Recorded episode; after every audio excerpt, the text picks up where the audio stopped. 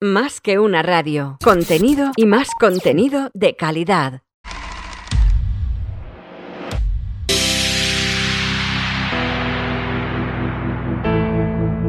El tsunami, tsunami. El tsunami no existe, no existe.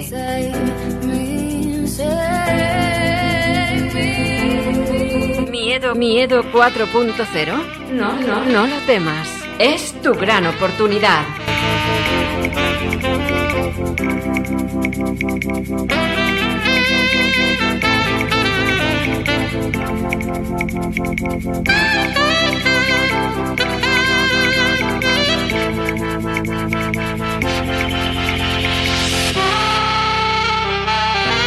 Miedo 4.0. Miedo 4.0.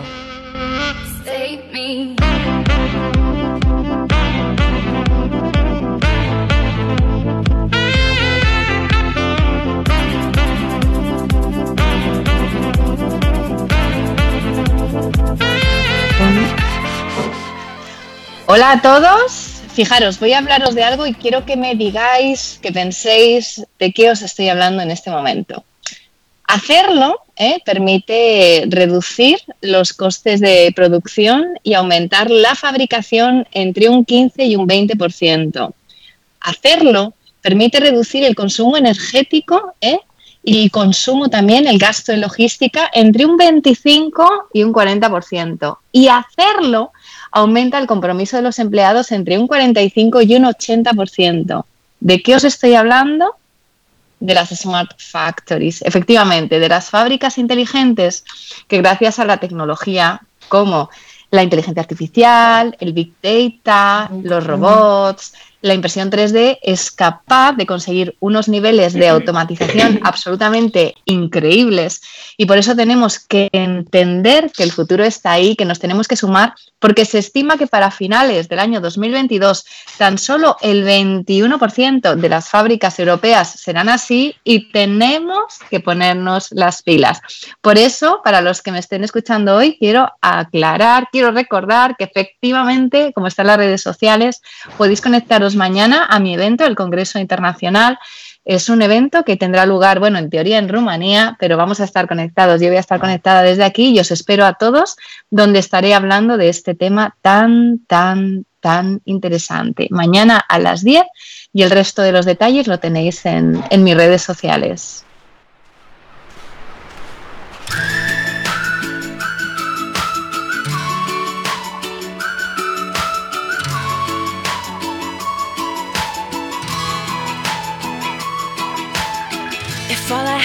Was a dollar and your bright smile I'd have a dollar more than I would need to get by Cause I'm a billionaire if you count every sunrise We can buy your side Bueno, y dicho esto, ¿eh? ¿A quién tengo hoy conmigo? ¿Sabéis ya a quién tengo? Lo habéis visto, ¿verdad? En Twitter. Tengo a una buena amiga, una mujer extraordinaria y alguien que va a hablarnos de unos temas, bueno, que siempre son súper interesantes y que nos los cuente ella, bueno, pues es un lujo y un privilegio. Tengo aquí a Mercedes Gulich, ni más ni menos, ¿verdad? Que le he pedido que nos acompañe para transmitirnos, bueno, pues su visión de cómo están las cosas en este momento, pero sobre todo, sobre todo, sus proyectos, porque quienes la conocemos sabemos que es una mujer súper emprendedora y seguro que en estos momentos está liando alguna. Hola, Mercedes. ¿Qué tal, Silvia? ¿Cómo estás? ¿Tengo razón? Sí, sí. Eh, eso es casi permanente, es como como el ADN de, cada uno y, sé de lo que hablo porque vos sos una mujer hipercuriosa y estás siempre pensando en, cosas nuevas, pero yo creo que es una, manera de ser en realidad, ¿no? El, pensar que siempre hay cosas que se pueden poner en marcha, que se pueden mejorar y las ideas, bueno, son ese carbón que nos permite luego hacerlo más racional, planificarlo y ponerlo en marcha. ¿Y quién es Mercedes Gulich? Porque a mí me viene Mujeres y CIA, me viene las top 100, pero me vienen muchas cosas más. Engagement. ¿Quién es mujer? Mujeres y CIA y quién es Mercedes Gulich también, las dos. Bueno, te diría que eh, yo soy y suelo decir que soy una periodista porque me formé como periodista y, que justamente por esa eh, pasión por hacer cosas eh, me salí un poco de, de la caja de ser periodista en medios para otros que fue durante mucho tiempo de mi vida, en prensa, en, en radio, en televisión por cable en Argentina, que era eh, un, modo un poco más tranquilo de hacer televisión, y, empezar a poner en marcha proyectos que tenían que ver con alguna eh, asignatura pendiente y sobre todo contraste de lo que yo veía que era mi día a día, los modelos familiares y los que veía afuera. En la época en que yo tenía 16, 17 años, que fue cuando empecé a tomar conciencia de esto, eh, las mujeres de mi familia, empezando por mi madre, mis tías, mis abuelas, eran lo que aquí dirían mujeres de armas llevar. Y cuando salía a la calle, y sobre todo con los modelos que tenían que ver con eh, mis compañeras de colegio, mi círculo habitual, esto era bastante diferente.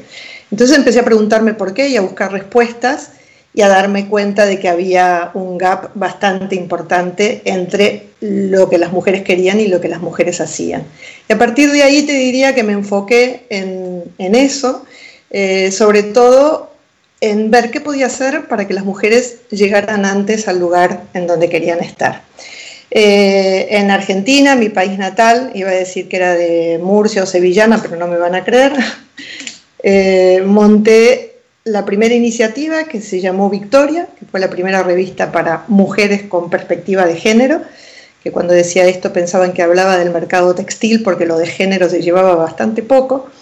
Y, luego, bueno, eh, de tener revistas, la primera eh, radio FM de noticias en una playa idílica de Argentina que se llama Pinamar y otras iniciativas eh, gráficas, periodísticas, etc.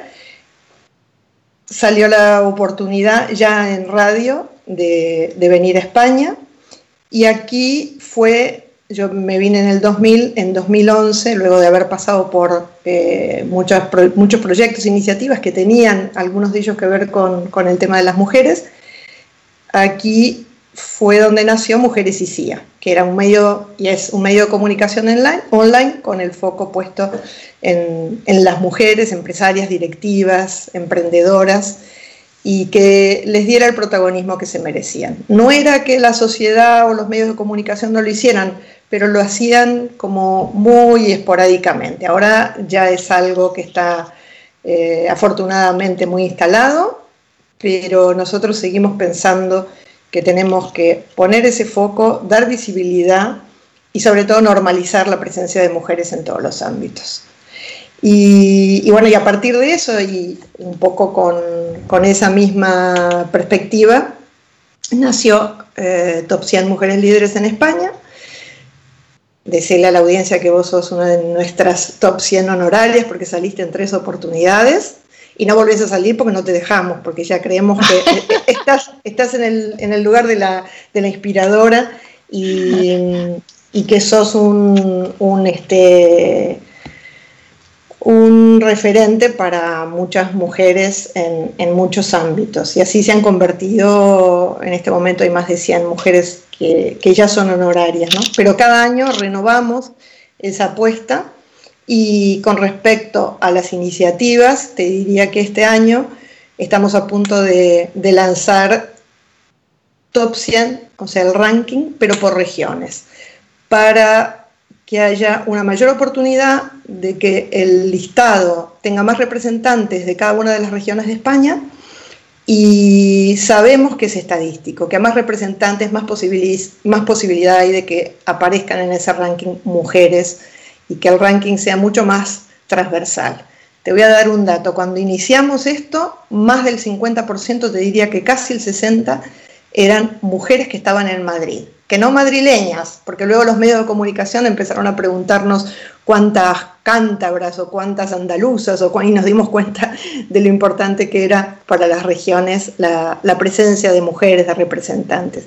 Entonces estamos a punto de, lanzar eso y, y bueno, te decía que a la par de Mujeres y CIA o a partir de Mujeres y CIA nació el ranking Top 100 Mujeres Líderes en España, Engagement, que es una iniciativa que lo que hace es eh, que los hombres entiendan que son importantes en este camino y sobre todo para nosotros estratégico. O sea, en la medida en que los hombres asuman este compromiso, el camino va a ser muchísimo más eh, rápido y además eh, yo creo que ellos también se lo merecen. O sea, cuando hablamos de roles, de estereotipos y de aquello que se supone que deberíamos hacer las mujeres, pasa bastante con los hombres, a pesar de que tienen una situación bastante más privilegiada.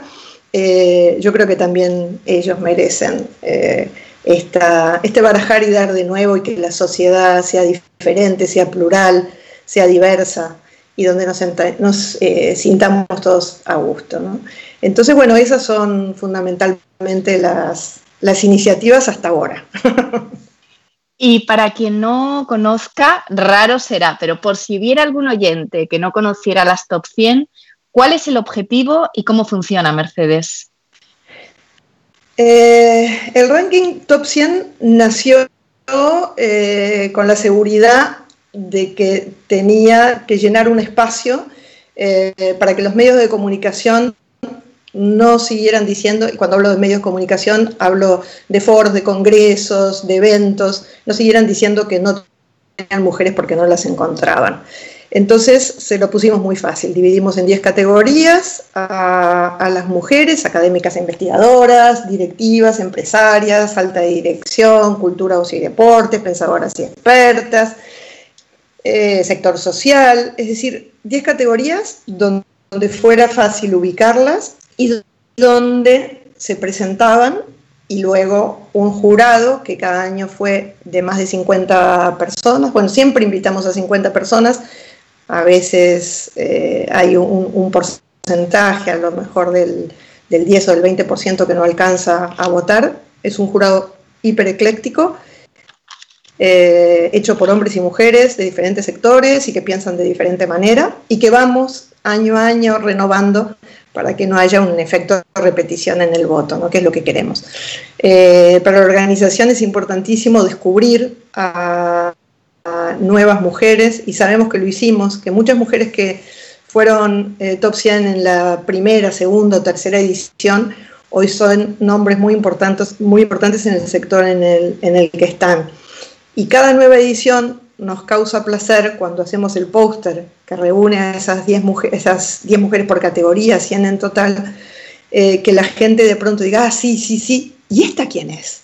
Y de, pronto se metan en su perfil o para votarla o para conocerla y digan, uy, qué barbaridad, ¿cómo, cómo podía no conocerla? Es algo que le suele suceder al jurado, ¿no? O sea, que de pronto dice, pero ¿dónde estaba esta mujer que tiene tanta, tanta potencia, tanto conocimiento, que ha hecho tantas cosas y, no, la, no, la, veíamos.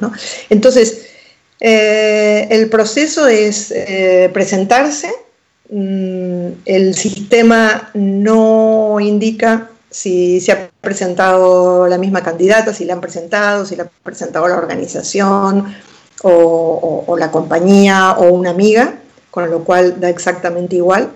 A partir del año pasado hemos eh, hecho bastante más amplio el formulario de inscripción. Hay un espacio donde, por ejemplo, para aplicar eh, ayuda mucho, que es eh, gente, organizaciones, gente o, alguien que de alguna manera avale a esa candidata. Nos hace más fácil la tarea a nosotros y por otro lado hay un respaldo mayor. Si es una candidata que no tiene mucha visibilidad o, que no tiene eh, muchos recursos online donde mirar ese perfil y evaluar su, capacidad y lo que está eh, diciendo que es o hace o sus eh, ventajas o aportes, poder hacerlo con más facilidad. Y muchas veces me preguntan cuáles son los factores que hacen que una mujer sea top 100 o cómo se evalúa. Esto es bastante mm, eh, diferente según los casos. ¿no? En muchos casos se puede evaluar a lo mejor el aporte de, que, ha hecho la sociedad, eh, en otros la trayectoria que ha tenido o los logros. A veces es una mezcla de, esos tres factores o, de otros, como puede ser la, innovación en, algo que ha hecho. Eh, pero diría que es un mimbre que se va haciendo de, varios hilos diferentes que no siempre son los mismos. Y por otro lado, en cuanto a la elección, desde el inicio hay 10 de las mujeres que se eligen a través de, la web, o sea que se votan online, eh, pero hace cuatro años que esa votación tiene que estar avalada por un pequeño porcentaje de votos del jurado. Es decir, una campaña brutal en el, que, que, una mujer pueda tener a lo mejor, no sé, mil o dos mil o tres mil votos, si no tiene eh, algunos votos del jurado, no es elegida. Y mm, también desde el año pasado Mujeres y CIA elige a cuatro de esas mujeres eh, y el jurado elige a cinco, o sea, una online, cinco el jurado y cuatro mujeres y CIA.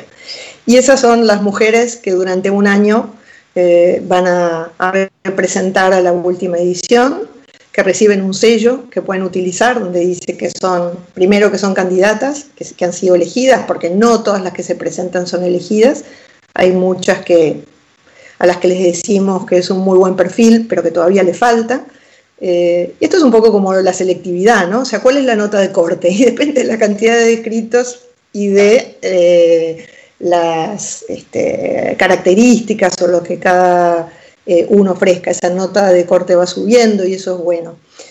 Pero también les decimos que no cejen en el intento, porque es un ejercicio de visibilidad enorme. Tenemos candidatas que llevan prácticamente desde el inicio siendo candidatas y a veces nos dicen, bueno, yo ya me quito. No, no, todavía no. Cada año hay más posibilidades, porque los nombres más conocidos, las que más han salido, pasan a ser honorarias, con lo cual ese efecto de, yo siempre decía, eh, ¿cómo no va el jurado a votar a Edurne Pasabán o a Margarita Salas, que perdimos hace poco, pero científica referente total? Eh, pero después el jurado empieza a mirar esos otros nombres, se sorprende y muchas veces elige a mujeres que, hace que al mirar digan, ¿y esta quién era? ¿Cómo no la tenía ni radar? ¿Y qué mujeres se podrían presentar? Porque yo me imagino que en estos momentos todos conocemos a alguien que no se ha presentado, que no está en el radar. ¿Para qué mujeres estaría este, este ranking, Mercedes? Mira, a partir de este, de este año eh, va a haber una cuota de inscripción porque mm, llegamos a la conclusión de que deben ser las mujeres las que sostengan el ranking que por supuesto las compañías, eh, patrocinios eh, que, apuestan por la iniciativa y creen que es necesaria y comparten eh, su foco y la cultura de la compañía es importante, pero que son las mujeres las que tienen que hacer el esfuerzo de trabajar por su propio perfil, hacerse visibles, saber que eso es un trabajo que, a veces es arduo, ¿no? A mí muchas mujeres me suelen decir, pero bueno, además de todo lo que hacemos, tenemos que hacernos visibles. Y la respuesta es sí, porque lo que están haciendo es convertirse en referentes de muchísimas mujeres que creen que no lo pueden hacer o que no estarían a la altura y sin embargo, al verse reflejadas en tantas mujeres, en tantas categorías, las anima a estar. Eh, ¿Cuál es el proceso? Luego de aplicar, y después de la inscripción hay un equipo que está evaluando esas candidaturas. ¿Qué puede pasar? Que siga adelante o que no, pero da exactamente igual. Si se le dice que no, se le va a dar eh, una recomendación, algo que le sirva para pensar, eh, a ver, ¿qué, me está faltando? Me falta una recomendación, me falta eh, rehacer el perfil, tener un poco más de experiencia, mostrar algunos logros, entender cuáles son eh, las cosas que de alguna manera van eh, puntuando para que alguien que está mirando ese perfil diga, vale la pena, es una muy buena candidata. Luego está lo otro, que es el ser elegida, el coincidir en, que el jurado, y ese voto está muy repartido, ¿no? Los consultores dirían desagregado. Es decir, que a lo mejor una candidata puede llegar a ser elegida por un solo voto, porque no hay ninguna que tenga, si eh, hay 50 miembros del jurado, que tenga, qué sé yo, te voy a decir un disparate, 30 votos o 35 o 20. No existe, alguna ha habido, alguna candidata que tuviera 20 votos, pero es lo habitual de una candidata muy votada por el jurado son 10, 12, 15 votos. Es muchísimo. Lo que suele suceder es que hay muchísimas candidatas que tienen poquitos votos, pero que tienen votos. Y hay muchas candidatas que no tienen un solo voto del jurado. ¿Por qué? Porque, por ejemplo, en la última edición fueron 580 las candidatas que aplicaron y que pasaron esa primera instancia. Y, y de esas casi 600 luego quedan 100. Con lo cual, cuando me dicen, uy, no, yo no me... Sí, tenés que seguir presentándote porque va cambiando el jurado, van ascendiendo a honorarias muchas candidatas que a lo mejor en un momento pueden ser competencia y de todos modos, ese ejercicio, yo he recibido eh, emails y llamados tan lindos de gente agradecida, decir, me da igual no haber sido elegida, es que lo que he sentido en el periodo de votación, la cantidad de gente que me ha escrito, que me ha llamado, que ha votado, que ha puesto en las redes sociales algo sobre mí, solo eso me compensa el, trabajo de intentar que me voten online, que es parte de la campaña. Es muy difícil porque esa es una sola de, de todas las presentadas que va a salir por medio de esa votación, pero es un ejercicio, yo creo que de generosidad y de humildad, el saber que puede uno no ser elegido y no pasa absolutamente nada. Yo cada vez que abro una gala de top 100, les agradezco a todas las que se han postulado, las que han sido elegidas, las que han votado y las que no han salido elegidas especialmente, porque un ranking, aunque para nosotros es una enorme herramienta de visibilidad, una herramienta, te diría, para quienes saben de esto de marketing, mucho más eficaz que lo que podría ser solo un medio de comunicación que las hace visibles, eh, puede ser caprichoso. A veces nos pasa, sale elegida una mujer y decimos, ¿por qué? ¿Por qué a esta la votaron tanto? Entonces repasamos y decimos, bueno, eh, porque había cierto impulso, había ciertos datos, había algo que era glamuroso o bueno o, que generaba empatía o una historia contada de una determinada manera. ¿no? Eh, ¿Es científico ese resultado? No, no es científico. Es un resultado hecho por gente a la que nosotros invitamos porque consideramos que tiene mucho valor y que tiene capacidad para analizar, para juzgar y para en un determinado momento descubrir que hay un perfil que es de alguien que no es conocido, pero que es brutal y que tiene muchísimo mérito y que vale la pena.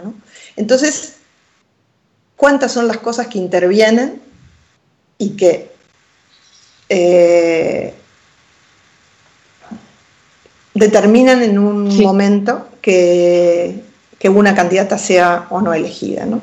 Son muchas. Entonces, yo ahí creo, y me dijiste que una de las preguntas era que recomendaba a las mujeres.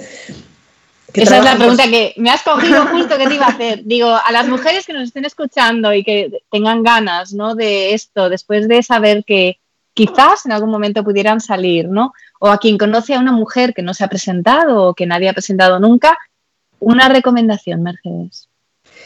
O las que mm. quieras. Aparte de presentarse, o sea, para presentarse y preparar el año para ganar. Sí, y preparar, o, a lo mejor esperar y seguir la elección y mirar los perfiles y sentirse en el momento adecuado para decir, yo ahora lo puedo hacer, podría presentarme, tengo estos méritos, he logrado tantas cosas. Eh, también que hay categorías más difíciles, o sea, en directivas a lo mejor son 70 o 100, y a lo mejor en pensadoras y expertas son 35 o 40, y en académicas 50, eh, y en emprendedoras 70, o sea, depende, ¿no? Pero, mm. pero yo creo que es importante, por un lado, eh, y esto lo digo, lo digo cuando, cuando doy talleres o mentorías o lo que fuera, la determinación. O sea, tener la determinación para hacerlo, tener la constancia para seguirlo, la constancia que creo que es una virtud absolutamente infravalorada Y a mí me emociona y me conmueve la constancia. Cuando hay alguien que sigue y sigue, a veces no tengo tiempo y, me piden una entrevista y me piden no sé qué y quisiera esto y te propongo. Y cuando insisten, insisten, insisten y yo encuentro ese hueco, me siento feliz, pero sobre todo conmovida por esa constancia, por e, no sentir que es algo personal, ¿no? O sea, a veces el tiempo de uno es difícil de, de, organizar y, ya no sabemos ¿no? Si, si, silencio esto o apago esto, me concentro en esto, el botón de la concentración, o sea, es muy difícil, pero, pero la constancia es importante. Eh, y también la organización y la planificación. Yo una pregunta que suelo hacer, que me la hizo mi marido hace muchísimos años y me acuerdo la respuesta que le di, que fue, ¿dónde querés estar dentro de cinco años? Y yo dije, no sé dónde quiero estar mañana, ¿qué me estás preguntando? Bueno, esa planificación, ese pensar, ese bajar un poco a, tierra en un espacio para nosotras mismas, ¿no? la misma habitación propia de la que hablaba Virginia Woolf, con cerrojo, ¿eh? que no invadan algún momento del día, que no se invada ese espacio para pensar, para planificar y para decidir dónde queremos estar, que para cada una eh, puede ser absolutamente diferente, pero que siempre es necesario para abordar con calma y, llegar cuanto antes a un lugar donde estemos confortablemente instaladas y a gusto con nosotras y con quienes nos acompañan. Y vamos llegando al final, Mercedes, y como seguimos muchos confinados en casa, quería pedirte un consejo desde tu experiencia personal, de cómo lo estás viviendo, de tu trayectoria profesional. ¿Qué nos dirías para que estos días que nos queden, bueno, pues sean productivos ¿no? y salgamos reforzados? ¿Qué consejo nos darías, Mercedes? Yo creo que es eh, lo que le ha pasado a todo el mundo, lo que me ha pasado a mí, que es encontrar más espacio para hacer cosas que antes no hacíamos. Es decir, eh, y también para cambiar el eje. Yo me acuerdo que cuando me invitaste a esta entrevista te pregunté si la podíamos hacer online, porque a mí a lo mejor trasladarme, ir y volver a la radio con la cantidad de actividades que tengo y porque no conduzco y porque me da pereza estar de la seca a la meca, dije, no la podemos hacer online y la estamos haciendo online por un problema de fuerza mayor. Yo creo que, esto nos va a cambiar el, chip de la manera de hacer las, cosas. Eh, yo personalmente estoy en este momento, lo que hice fue acelerar eh, dos de los proyectos en los que estoy. Uno es Speakers, Speakers con, con H, que es una plataforma que permita eh, individualizar a las mujeres como expertas, como portavoces, como moderadoras, como speakers, como consultoras, etcétera, digamos una base mucho más amplia que la, de las top 100. Eh, entonces, acelerar ese proceso porque tengo más tiempo que lo habitual para definir hacia dónde quiere ir. ¿no? El otro, eh, que de alguna manera me llevó un poco a que fuera más central, eh, eh, o sea, yo tengo un programa, yo sabés que hace, hace dos o tres años que empecé a definirme como aceleradora de mujeres. Yo hay quienes aceleran startups, a mí me encanta acelerar mujeres y sobre todo convencerlas de que hay un lugar confortable en el que estar y en, que en la medida en que lleguemos antes a ese lugar, nos preguntaremos, ¿qué hacía yo que no estaba acá? ¿no? Que no estaba en este mm. estupendo lugar donde sé quién soy, sé de qué doy cátedra mm. o puedo dar cátedra, no me importa ya preguntar lo que no sé porque tengo esa seguridad, ¿no? Entonces, a mí personalmente yo lo que hice fue aprovechar este espacio de confinamiento para aumentar eh, el tiempo que dedico al programa Aceleradora, que tiene que ver con mentorías y con estrategias y con eh, cosas que muchas de las cuales las puedo hacer online, es decir, tener una, conversación, una mentoría, hacer un análisis, cambiar ideas, y, esto me permitió eh, potenciar y aumentar mi, rol de aceleradora. Y, y, también, sabes que terminé de escribir una novela, a darle un repaso, a ver qué son las cosas que no me terminaban de conformar y, y que puedo mejorar. Eso te diría más en lo personal. Y sobre todo planificar. Planificar, eh, creo que estamos en un momento, yo soy súper optimista, pero, pero soy bastante escéptica, con lo cual no suelo adherirme a, dichos hasta que no sean hechos, ¿no? Entonces digo, bueno, estamos en esta situación, eh, pensar en quienes de esta situación eh, van a salir con una herida profunda, que es mucha gente, eh, saber que tenemos que tener esa conciencia, porque para cada persona a la que le pasa algo triste o algo que no estaba en su panorama y que se debe a, un, algo exógeno que no tiene que ver con nosotros, eh, va a necesitar más, más ayuda, más paciencia, más comprensión eh, y sobre todo menos, menos soberbia, ¿no? de saber que, que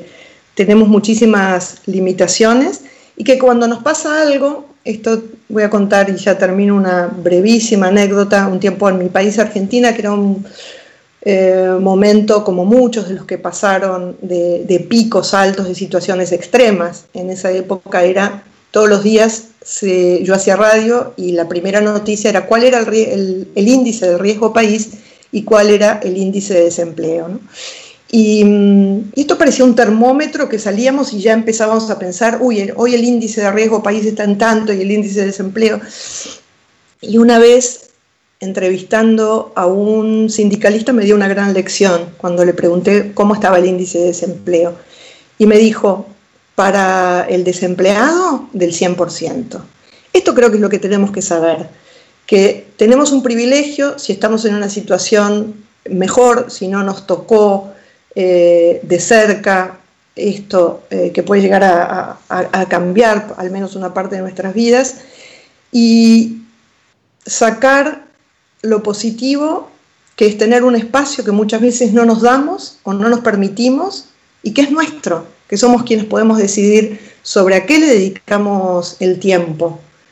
Yo en este tiempo pensé mucho y lo estoy haciendo también periódicamente en la gente que me hace bien, en la gente que quiero y en la gente a la que a lo mejor, porque el día a día nos llena de urgencias, no contacto o no hablo o no veo o no conecto. Entonces creo que eso es importante. Y sobre todo pues utilizar ese espacio para planificar lo que vendrá, que ojalá sea bueno para todas y todos. Pues nos vamos a quedar con este consejo, con este consejo que tú te aplicas. Muchísimas gracias, Mercedes. La verdad es que es un gusto siempre escucharte y esperamos que nos acompañes súper pronto. Otra vez.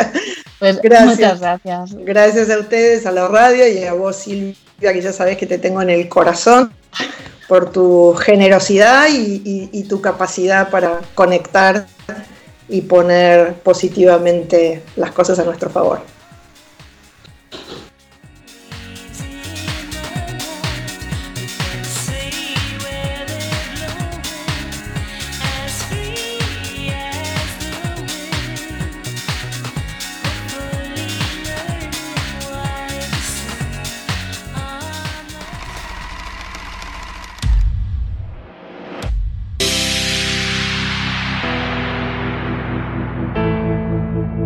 Tsunami, tsunami, el tsunami no existe, no existe.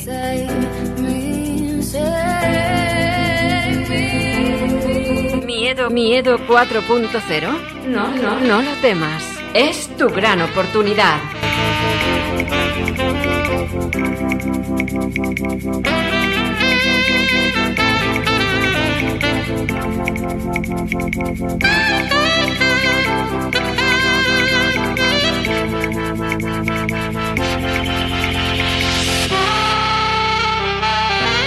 Miedo 4.0